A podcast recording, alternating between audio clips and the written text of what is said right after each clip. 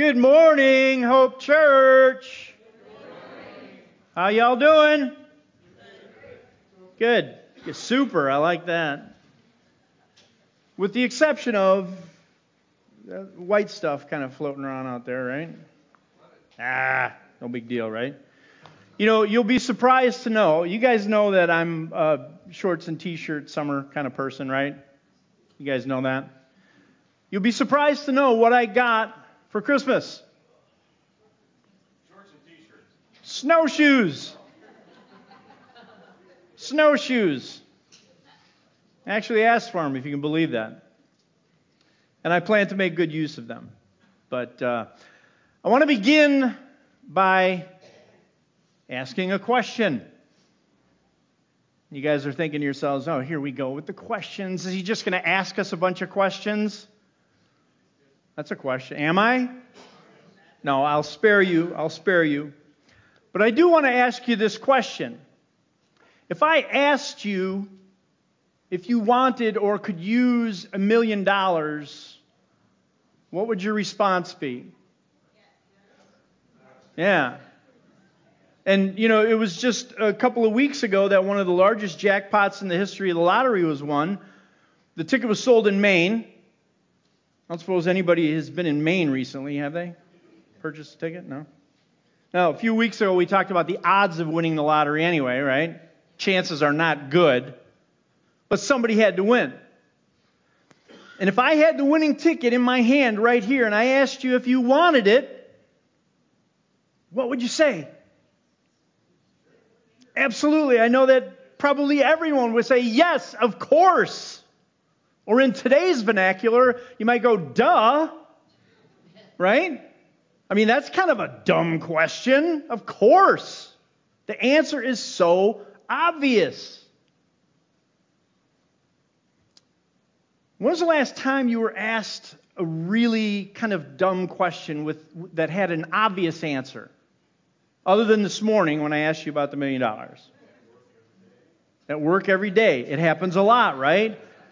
Very often, we are asked questions that seem to have very obvious answers.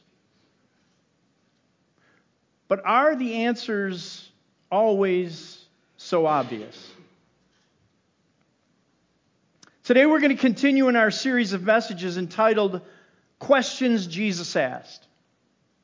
And friends, Jesus was and he still is through his holy and inspired word, the greatest communicator of all times. Present tense. And he uses questions masterfully. Now, we know that many of the questions that Jesus asks can be very challenging, and they may not have easy answers. See, he asks us questions that encourage us to contemplate. His questions cause us to think. They encourage us to ponder. Jesus asks questions to invite us on a journey of discovery. And the reward of that journey is that we may learn something about ourselves. The risk is that we may learn something about ourselves. See, honest introspection and soul searching is part of the spiritual life in Christ. And while it is true that Jesus asked these questions of people some 2,000 years ago, they're recorded for a reason. They're in His Word for a reason. They are there for our benefit. They're there for us to answer. So, are we ready to wrestle with these questions? Now, last week we spent some time considering the question who do you say Jesus is? And we came to understand that our response to that question would influence our answer to every question that we're asked moving forward. It is our personal conviction, what we know to be true about Jesus, and not popular opinion it's our personal conviction that guides us on this journey. Now, today we're going to ponder a question that would appear to have a very obvious answer. Kind of one of those duh questions, if you will. The question Jesus asked Do you want to be made well? English Standard Version translates it a little differently. Do you want to be healed? Now, I'm guessing that just about anyone who's dealing with a sickness or a serious illness, pretty much regardless of what it might be, something as simple as a cold or the flu, maybe something a little more complex like an infection, or even more complex like COVID, or heaven forbid, cancer. If anyone was asked that question, the response would be, Yes, yes, I want to be healed. But is the answer really that obvious? Because the lame man that Jesus asked some 2,000 years ago, he didn't say that. His response was much more complex than a simple yes. And this is the question that Jesus is asking us today Do you want to be healed? And as we ponder our answer, we will come to understand that it goes so much deeper than physical healing. Because the more important thing is spiritual healing. So I want to turn your attention to John chapter 5. We're looking at John chapter 5, first 15 verses. Turn in your Bibles or turn on your devices, whatever you use. Now, in terms of context to this passage, as recorded by John, once again, we're kind of at a turning point in Jesus' ministry. See, up to this point, the Jewish leaders, the Pharisees, the scribes, they'd been kind of treating Jesus like, eh, you know, yeah, whatever, whatever he's doing, it's, it's a fad, it's going to go away. But after this, we see that their objective becomes much more nefarious. And then they're looking for ways to kill him. So we're starting to move towards the cross again. So let's begin reading at verse 1. There, John writes this Sometime later, Jesus went up to Jerusalem for one of the Jewish festivals. Now, there is in Jerusalem near the sheep gate a pool, which in Aramaic is called Bethesda, and which is surrounded by five covered colonnades. So here's the scene Jesus and his disciples, they're back in Jerusalem. They've returned for one of the three major Jewish feasts. It's either Passover, Pentecost, Purim. We really don't know which one and they're walking by the sheep gate. They actually may have entered the city by the sheep gate. And near the sheep gate is a pool. Now, I want to begin creating a picture in our minds because this pool, it may not be what you envision when you hear the word pool. You know, it isn't that, that gorgeous uh, infinity pool, you know, somewhere on the beaches of Mexico and it may not even look like the pool in your backyard if you've been taking care of it. No, this is more of a pond. And this pond is separated in two parts by a wall. It's either a man made or a natural wall. And on one side, one side, the sheep are being washed in preparation for slaughter in the temple. That's why it's called the sheep gate. The sheep for sacrifice are being herded in they're being brought, being brought over to this side of the pool and they're being washed in anticipation of this sacrifice.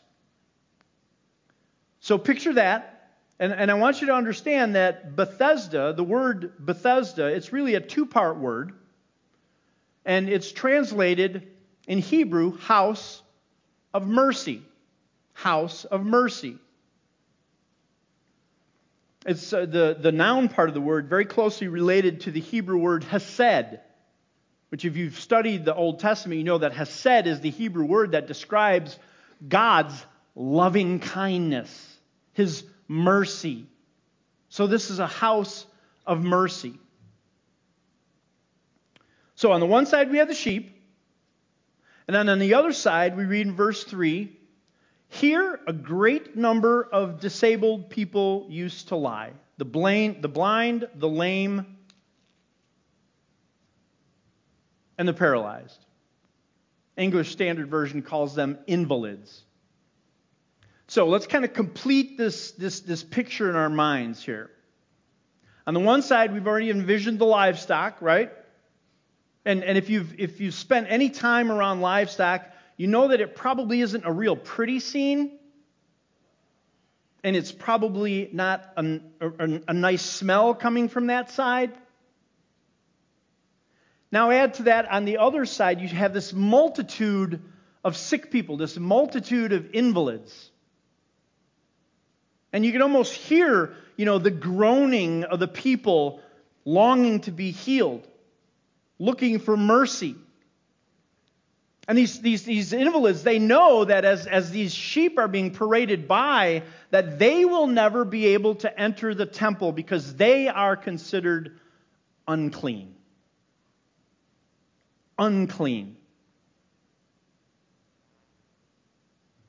See, it was commonly accepted back then and taught by the Pharisees that one's sickness was a direct result of their sin.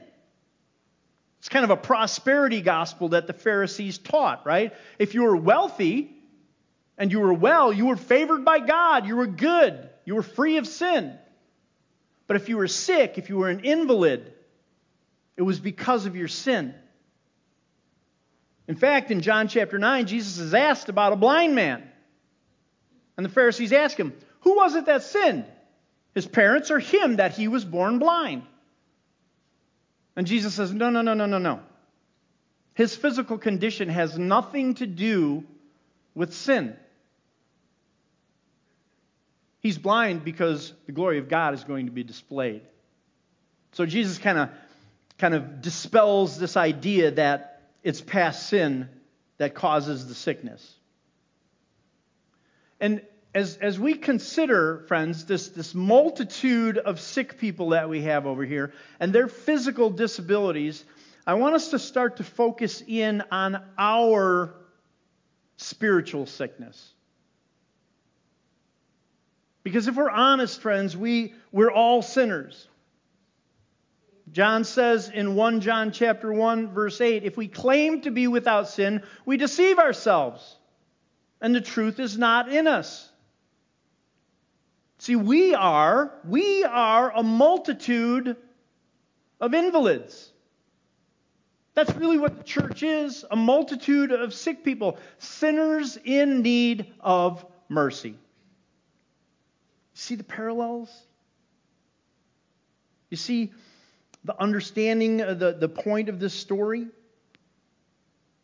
So we read on in verse 5, it says, One who had been there had been an invalid for 38 years. So Jesus walks by this scene that we've created in our minds, and, and now John, he, he zeroes in on one person. One person. And this man had been afflicted for 38 years, which is really longer than most people lived back then. So he'd been this way all his life. And as our story continues, I want you to zoom in on yourself. I want you to really look honestly at you. Then at the beginning of verse 6, John writes, When Jesus saw him lying there and learned that he had been in this condition for a long time. Now, I just want to stop here because I've got a little bit of a problem with the NIV translation here where it says Jesus learned that he had been in this condition for a long time. See, the original Greek, and, and really honestly, almost every other translation translate this that Jesus knew that he had already been there a long time. See, Jesus knew this man's state. And John is revealing to us Jesus' deity his knowledge. Remember, Jesus is the source of all knowledge. So he already knows. He already knows this man's state. You know, the 38 years that he spent as an invalid, the days, the months, the years spent sitting by this pool, hoping for a miracle. Jesus didn't have to be told about this situation. He didn't learn about it. He already knew. And friends, that's who Jesus is. And he knows you. He knows you perfectly. He knows everything about you. He knows your past, your present, your future. Psalm, 1, Psalm 139 says, O Lord, you have searched me and known me. You know when I sit down and when I rise up. You discern my thoughts from afar. You search out my path and my lying down and are acquainted with all my ways. Even before a word is on my tongue, behold, O Lord, you know it all together, friends. Jesus knows you. And he knows you perfectly. And you know what else? He has compassion. He has compassion. How many times in the New Testament do we read that Jesus was moved with compassion? We see it in the story. We see it in the story. Jesus didn't have to go this way. He didn't have to go by the pool. Matter of fact, if you think about this picture that you've created in your mind, you would imagine that most people wanted to avoid it. This dirty, smelly, sick place. But that's not Jesus. That's not Jesus. See, Jesus goes this way by design. He has compassion on this invalid, he seeks him out. See, Jesus goes toward need. He doesn't go the other direction. He doesn't seek out comfort. No, Jesus moves toward the brokenhearted sinners, not towards the self righteous. Is there something that we can learn from, from that alone? Absolutely. Absolutely. But I want you to know that Jesus knows you and that he has compassion on you, and he is moving toward you.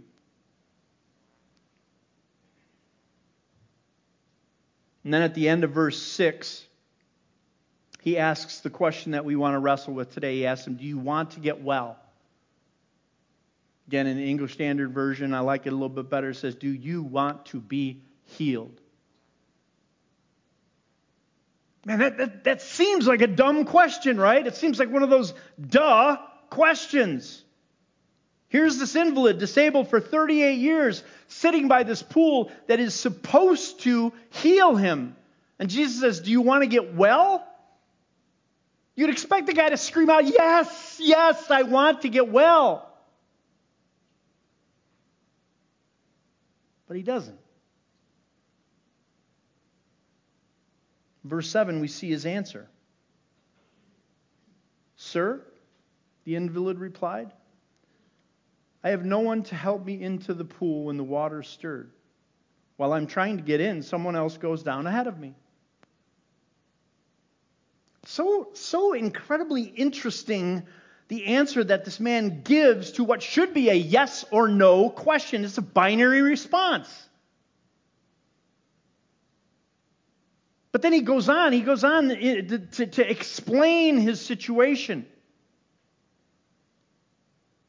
Why he can't make it into the water. Or is it an excuse? Has the man become so accustomed to his sickness that he can't imagine being well? Maybe being healed would mean losing his life as a beggar. Because to be honest with you, back then, you could actually make a pretty decent living begging. If he was healed, maybe he'd have to do something. Maybe he'd have to work. See, a deeper question, friends, the question behind the question is do you really want to be changed? Do you really want to be changed? That's the question that Jesus is asking us today. Us. Yeah, have we become so complacent in our sickness that we don't want to change? We won't change. It's what we know. You know, so often we hear say people say things like, "Oh, that's just how I am." You know, that's how I grew up. It's my nature. My parents were like that. I'm, I'm just a product of my environment. Friends, what they're really saying is, I don't want to change, or I don't believe that Jesus can change me. But, friends, that's why Jesus went to the cross.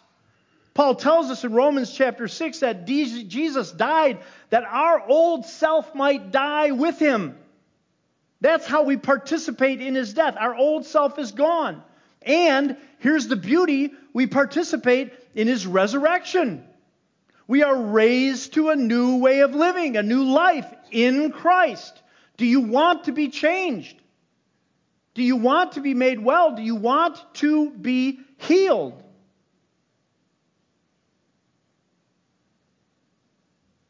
Unfortunately, like the invalid in our story, our focus very often tends to be down, right? We're looking down. We're looking at the pool.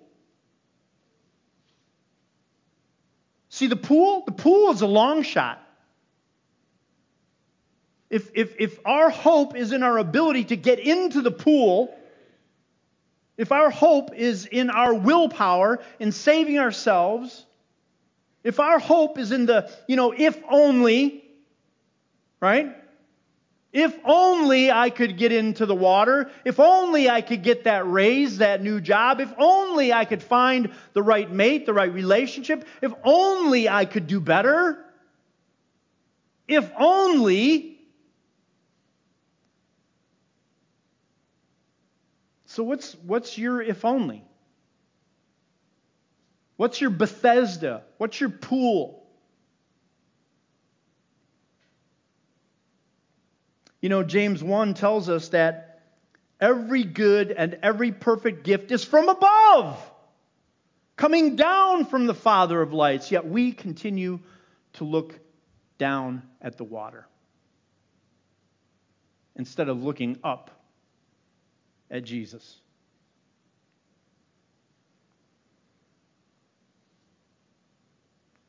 So, what does Jesus say to this explanation? These excuses. We see it in verse 8 and following. Then Jesus said to him, Get up, pick up your mat, and walk. And once the man was cured, he picked up his mat and walked. Now, I want us to notice here that Jesus actually gives three commands. Actually gives three separate commands. The first is get up. Get up. Something that this man hadn't done in 38 years, something that he could not do apart from the healing power of Jesus Christ. And he gets up. Second one's a little bit curious because Jesus says, Pick up your mat. And I want you to consider for a moment that mat. You know, this is a mat that this invalid has been lying on, you know, confined to for, for probably years, maybe with bed sores and, and all kinds of other stuff. It's probably dirty and filthy and, and covered in stuff you wouldn't even want to imagine. Yet Jesus says, pick up your mat. Why would he tell him that? His mat is a reminder of who he was. His mat would become his testimony. We'll see that in just a minute here. But the third command is walk. Walk, move, do something, follow after me, is really what he's saying. Walk. And the invalid listened, and he did all that Jesus told him to do. He did it all. He even picked up that filthy, disgusting mat. See, the man didn't pick and choose which commands that he would obey. No, he obeyed them all. And friends, that is exactly what Jesus is calling us to as well. Every command, everything we read in that Bible, we give over every aspect of our lives. And friends, in a world that wants to treat Christianity like a buffet, right? You know, oh, I'll take some of that. That's good. The salvation part's really good. Yeah, I like that. Oh, but that's oh, that's really hard. You know, I'm none of that for me. Thank you. Or well, no, that's that's not inclusive enough.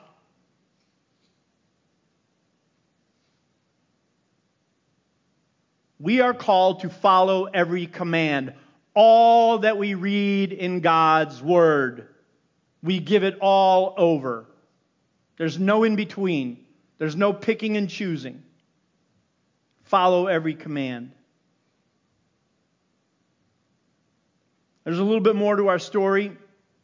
It's kind of interesting in the following verses. At the end of 9, going into 10, it's a really interesting response from the Jewish leaders. Says, The day on which this took place was a Sabbath. And so the Jewish leaders said to the man who had been healed, It is the Sabbath. The law forbids you to carry your mat. So here we have, I like to call them the holy hall monitors, right? The Pharisees. They see this guy doing something that they say is against the law. You're breaking the law, albeit a man made law, right? This is a man made law. He's not breaking any of the commandments. No. These were laws that were created by the Pharisees. They're calling him out, calling him out for breaking the law. Then in verse 11, but he replied, The man who made me well said to me, Pick up your mat and walk. He's like, Hey, the guy who healed me told me to do this. And I love the way the Pharisees respond in verse 12. They ask him, Who is this fellow who told you to pick it up and walk? Notice the Jewish leaders didn't ask, Who healed you? Right? They completely blow off the miracle. Their focus is on this mat, right? They see the mat. They, they, they focus on this violation of the law.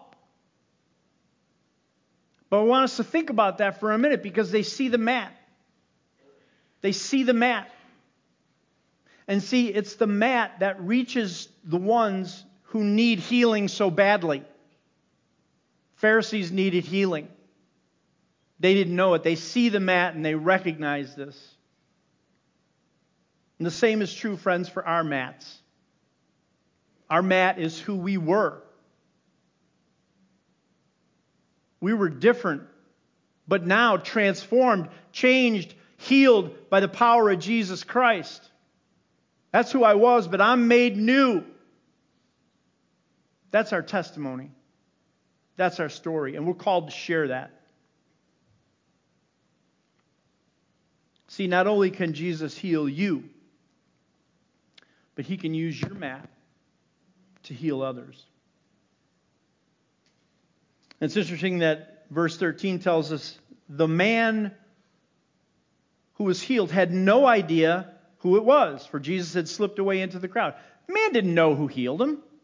He really didn't. And we get a sense of this from verse 1 where, it, where he addresses Jesus just as, Sir, Sir. He didn't know who healed him. And we see Jesus slip away.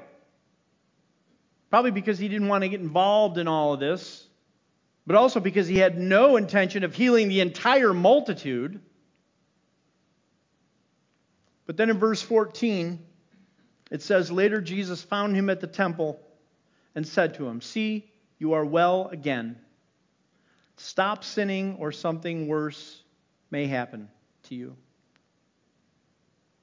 You got to believe that the, the, the guy's thinking, you know, something worse. I mean, really, I mean, what could possibly be worse than being an invalid for 38 years? But see, Jesus is telling him, and friends, he is telling us as well today, there is something worse. And that is an eternity spent in hell. An eternity spent in hell. Because that's the price that we owe. That's the price that we owe for our sins, for our sickness. And we're all sinners. Again, you know, if we're honest, friends, we will admit we're sinners. A few moments ago, we quoted 1 John 1, verse 8. I'll remind us if we say that we have no sin, we deceive ourselves and the truth is not in us. But, friends, here's the beauty, okay? Here's the beauty because when we turn, as Jesus commands us here today, the very next verse promises if we confess our sins, he is faithful and just to forgive our sins and to cleanse us from all unrighteousness. If we would just stop looking down into the water, stop looking down into our pool, and look up at Jesus, He will forgive, He will heal, and He will change. Question is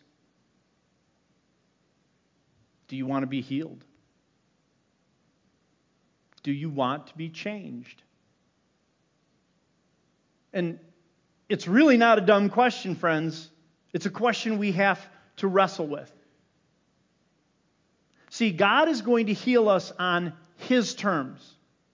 His terms, not on ours. It really comes down to faith. Do you trust God to change you without you trying to manipulate the results? Are you willing to let go of everything? To let go of where you are and allow God to make you new? A new life, a new way of living. That's the power of the gospel of Jesus Christ. Jesus asked the invalid to do something that he couldn't do on his own. And he's challenging us today. Believe in me. Get up. Take up your mat and walk. Put one foot in front of the other and follow after him. Do you want to be healed?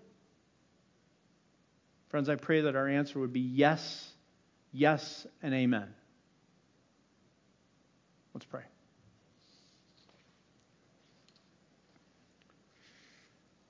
Heavenly Father, we come to you. We praise you. You are the Almighty God. You are the all knowing, amazing, all powerful God, and we thank you. We thank you, Lord, that by the power of Jesus Christ, we can be changed. By the power of the Holy Spirit, we can be changed.